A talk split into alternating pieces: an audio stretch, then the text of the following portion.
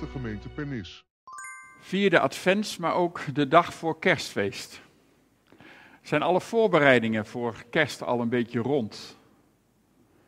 Bent u nog heel druk? Boodschappen binnen? Oh. En de kerstboom, staat die er al lang? Niet, sommigen wel. Op de vaste plek, zoals vorig jaar ook. En wie heeft lichtjes buiten? Kerststerren buiten? We doen van alles, hè, op weg naar Kerstfeest, om maar te laten merken dat het Kerstfeest komt. En we doen heel veel dingen op dezelfde manier als dat we altijd gewend zijn. Elk jaar weer opnieuw hebben we dan zo de voorbereidingen. Weet je weer waar de kerstspullen liggen, om die weer allemaal van stal te halen, van de zolder te halen. En alles weer neer te zetten, alles weer te organiseren. En de musical is weer geweest. De gedichten worden weer aan het begin van de dienst gezegd. En morgen is het Kerstfeest. En we hebben daar allemaal ideeën over hoe dat eruit kan gaan zien. Kerst is vol tradities en gewoonten. En ik herinner me hoe ik vroeger als kind op de zonderschool altijd het kerstspel voor de gemeente speelde. Een prachtig spannend kerstverhaal die door de zonderschooljuf of meester werd verteld. Maar natuurlijk ook chocolademelk en een hele grote sinaasappel die je kreeg. En een boekje van W.G. van der Hulst. Ja, bent u net zo oud als ik onderhand? Dat zijn de herinneringen die er zijn en de tradities van zo ging dat, heeft een enorme kracht, want ik weet het alsof het nog pas gebeurd is. Advent en kerst lijkt wel de periode van alles bekend en vertrouwd. Zo doen we dat. Alles is eigenlijk in die zin ook wel voorspelbaar en in zekere zin vanzelfsprekend. Wat als we daarvan zouden afwijken? Wat als er geen kaarsen zouden worden aangestoken met Advent? Wat als we deze dagen geen één keer Stille Nacht, Heilige Nacht zouden zingen? Wat als er geen kerstboom zou staan?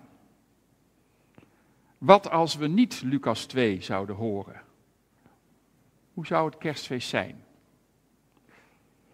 Dat overbekende, dat vanzelfsprekende, dat vertrouwde, dat heeft zijn waarde, dat geeft houvast. En ik denk, het is ook nodig misschien dat we dat hebben.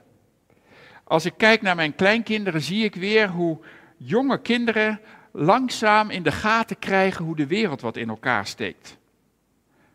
Dat je steeds weer ontdekt van oké, zo is dat. Dat je je aan hete koffie of thee kunt branden. Dat je dus moet oppassen als daar koffie of thee op het tafeltje staat. Of dat brandweerauto's rood zijn. En dat een hond niet kan praten. En al vragend maken kinderen zich de wereld eigen en zich wegwijs. Wat is dat? En als ze iets ouder zijn, en waarom is dat? En zo probeer je meer en meer van de wereld te begrijpen. Waarom is kerst niet in de zomer? Je kunt wel eens moe worden van al die vragen die kinderen kunnen stellen. Want op elk antwoord volgt ook weer een nieuwe vraag. Tot je op een gegeven moment zegt, dat is gewoon zo. Of, zo gaat dat nou één keer. Of, dat is nooit zo. En dat werkt wel. Een antwoord, een goed antwoord is vaak als er iets in staat van dat is altijd zo, of dat is nooit zo, of zo doen we dat. Honden zijn nooit paas? Nee, nooit. Een bal is rond? Ja, altijd. Kerst is op 25 december? Ja, altijd. Zo vind je houvast, alhoewel je natuurlijk later ook wel leert nuanceren. Dan zie je filmpjes voorbij komen dat honden inderdaad wel eens paars geschilderd worden. Of dat een bal lek raakt. Maar kerst blijft wel op 25 december. Het heeft alles te maken met dat we het nodig hebben, dat de dingen vertrouwd zijn, dat er ordening is en dat je vanuit die ordening ook weer je kunt laten verrassen. Zo heel veel anders is dat niet in ons geloven. Ook daarin zoeken we een vaste basis en hou vast. Advent en kerst als begin van het kerkelijk jaar. En dan weet je dat we toch weer gaan zingen over vrede op aarde, ook al hebben we nu een tweede kaars die uitblijft. In het gedicht klinkt weer vrede op aarde en we zingen weer over vrede op aarde. Ook al gebeurt er zoveel in de wereld, er zijn dingen die we vasthouden. Elk jaar weer, altijd. En dan lees je bekende gedeelten uit de Bijbel. Zoals Jesaja, die voorziet hoe het licht in de wereld zal komen door de geboorte van een kind. Dan lezen we dat verhaal over Maria en Jozef die naar Bethlehem reizen.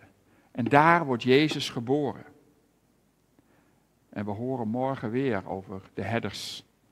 En gaandeweg over de wijzen uit het oosten.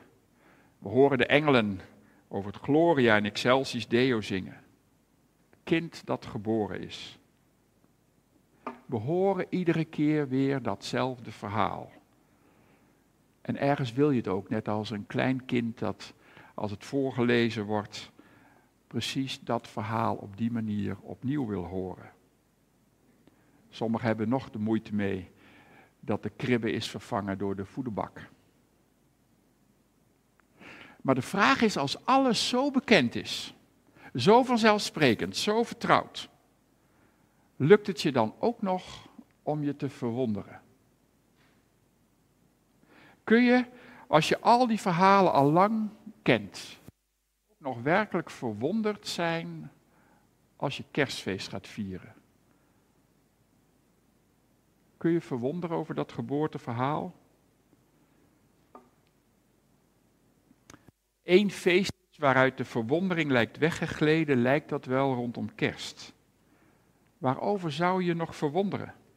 Je kent de verhalen, je kent de teksten, je kent de liederen, je kent hoe het allemaal gebeurt en hoe we het vieren.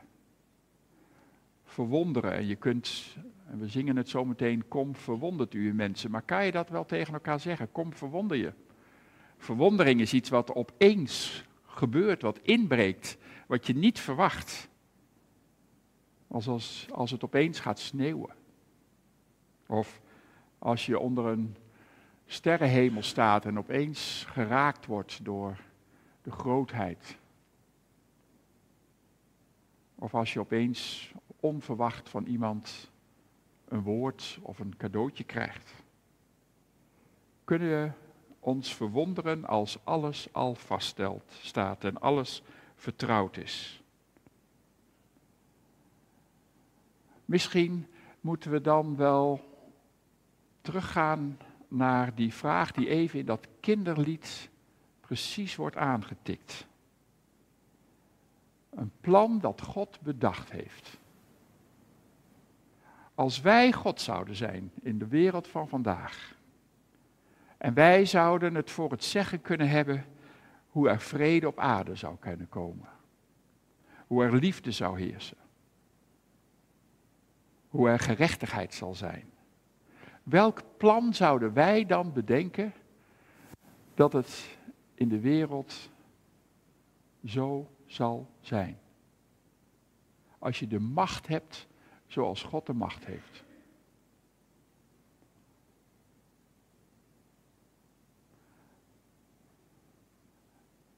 Als je daarover nadenkt en dat eens legt naast het verhaal wat we horen op weg naar kerst.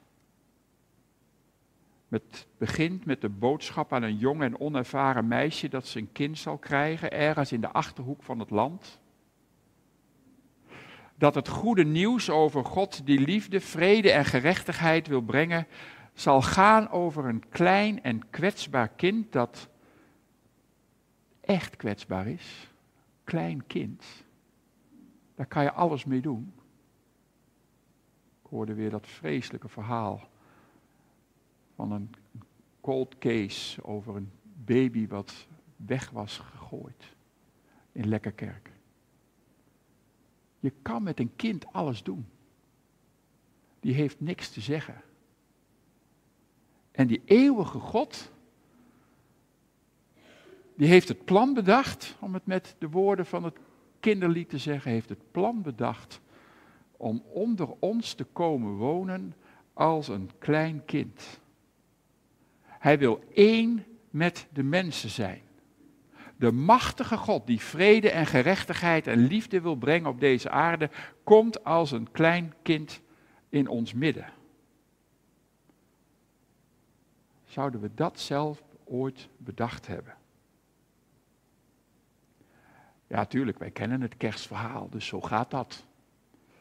Dus daar zijn we helemaal niet meer verwonderd over. Kan je je werkelijk laten raken door die gedachte? Dat God blijkbaar afziet van zijn macht om het in één keer te regelen, maar dat hij het in ons midden neerlegt als een klein kind met het appel om dat kind werkelijk te ontmoeten, te ontvangen en ons te laten raken en te beseffen dat er nu een appel op ons ligt. Hoe die liefde en de vrede en gerechtigheid er kan komen als wij meegaan met dit kind. Als we meegroeien met dit kind dat de Messias, de Zoon van God is. Komen wij erdoor in beweging? Laten we erdoor raken. Dat zo God in ons midden wil zijn als één van ons. Het gaat in tegen ons eigen redeneren en ons eigen denken. Het is een teken waarin God laat zien dat hij van ons mensen houdt. En het gaat in het geloven erom dat God het leven met ons wil delen. De moeilijke dingen ook.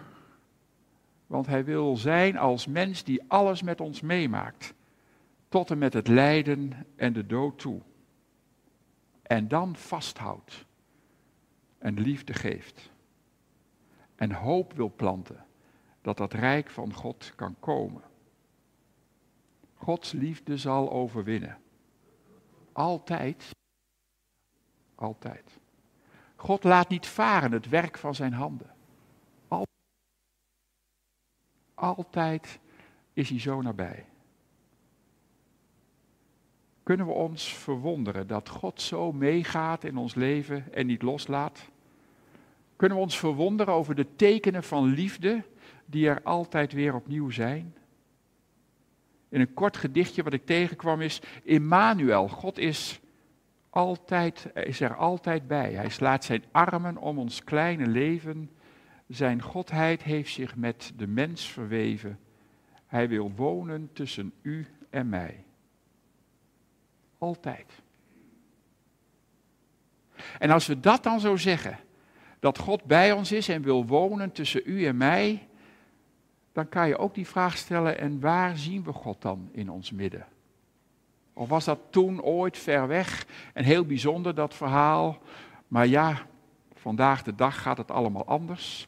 Of kun je je ook laten verwonderen door momenten die er opeens voor je zijn en die inbreken, die je raken, waardoor je tot verwondering komt vanuit dat geloof dat God bij ons mensen wil zijn en onder ons wil wonen.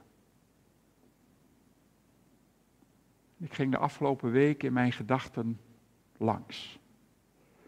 Kan ik nou zeggen dat er momenten waren van verwondering waarbij ik iets voel van Gods nabijheid? En tot mijn eigen verwondering kom ik dan op verschillende momenten. Als een collega van mij vertelt over haar vader die net is overleden, vertelt over herinneringen die zijn opgehaald, ook rondom de rouwdienst. En hoe zijn geloof voor hem een dragende kracht was, onder andere door de ervaring bij het ziekbed van zijn dochter, mijn collega, een engel had gezien die haar nabij was op een heel spannend moment. Een operatie moest zijn.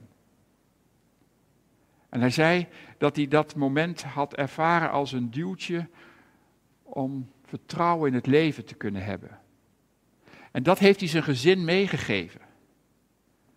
Over dat God niet loslaat, ook op de moeilijke momenten. En dat, zei mijn collega, zijn woorden die mij nu troost geven en hou vast. God laat niet los, ook nu niet. God is nabij, altijd. Het raakt me als iemand dat zo kan vertellen. Of ik was op kraamvisite bij een jonge moeder die ook heel ernstig ziek is geweest. Waarvan je ook je afvroeg toen ze een klein kind was, zou ze het redden. En nu is ze moeder. En zie je een nieuw leven. Wat een wonder. Dat de moeder er is, maar ook dat dat prille nieuwe leven er is. En dan besef je weer, zeker zo op weg naar kerst, wat roept de afhankelijkheid en kwetsbaarheid van zo'n klein babytje. Toch een geweldige liefde op. Wat kun je door laten raken? Dat wil je in je armen houden. En dan verwonder je dat alles erop en eraan zit. Een schepsel van God, waarin God laat merken dat hij nog steeds bezig is. Zolang God kinderen naar de wereld zendt, heeft hij zich van ons nog niet afgewend. Dichtte ooit Muus Jacobsen. En ik ga zingend rond deze week. Met het koor waar ik op zing, heel klein koor. En dan zingen we in verpleeghuizen en ziekenhuizen. Dan zingen we Engelse kerels. En Stille Nacht, Heilige Nacht. We werden uitgenodigd bij een patiënt om in zijn kamer te komen. En hij zei, ik zing ook bas. En ik mocht naast hem zitten en we zongen samen Stille Nacht, Heilige Nacht. En het is waarschijnlijk zijn laatste kerstfeest. Dan voel ik iets van God die nabij is. Die kracht geeft door zo'n lied. En ik kom in het verpleeghuis. Ook daar zingen we. En iemand die dement is en de hele dag vrijwel niets meer zegt en nauwelijks nog contact maakt. Maar opeens in een viering voluit het Onze Vader meezegt. Vlekkeloos, moeiteloos. Het oude vertrouwde is gebleven. Het geeft haar door alles heen, hou vast. Hierin spreekt haar ziel. En natuurlijk zingt ze mee met Stille Nacht, Heilige Nacht. Die oude, overbekende woorden geven hou vast. En ik verwonder me dan hoe God ook haar nabij is op deze momenten. Op een plek in een viering. Zomaar 4 momenten als ik er echt bij stilsta. En ik nodig u uit om die vraag met u mee te nemen. Gebeurt er iets, wordt er iets gezegd, klinkt er iets? Is er een moment waarop je opeens toch verwonderd raakt? Juist omdat je zo overtuigd bent dat we kerst mogen gaan vieren. Dat God nabij is, dat hij onder ons is. Dat we voorbeelden kunnen vertellen. Het is allemaal vanzelfsprekend. We kennen de verhalen. Maar wat is het een wonder? Wat is het een wonder? God Immanuel. Nabij. Altijd. Altijd. Komt. Verwondert u hier, mensen. Amen.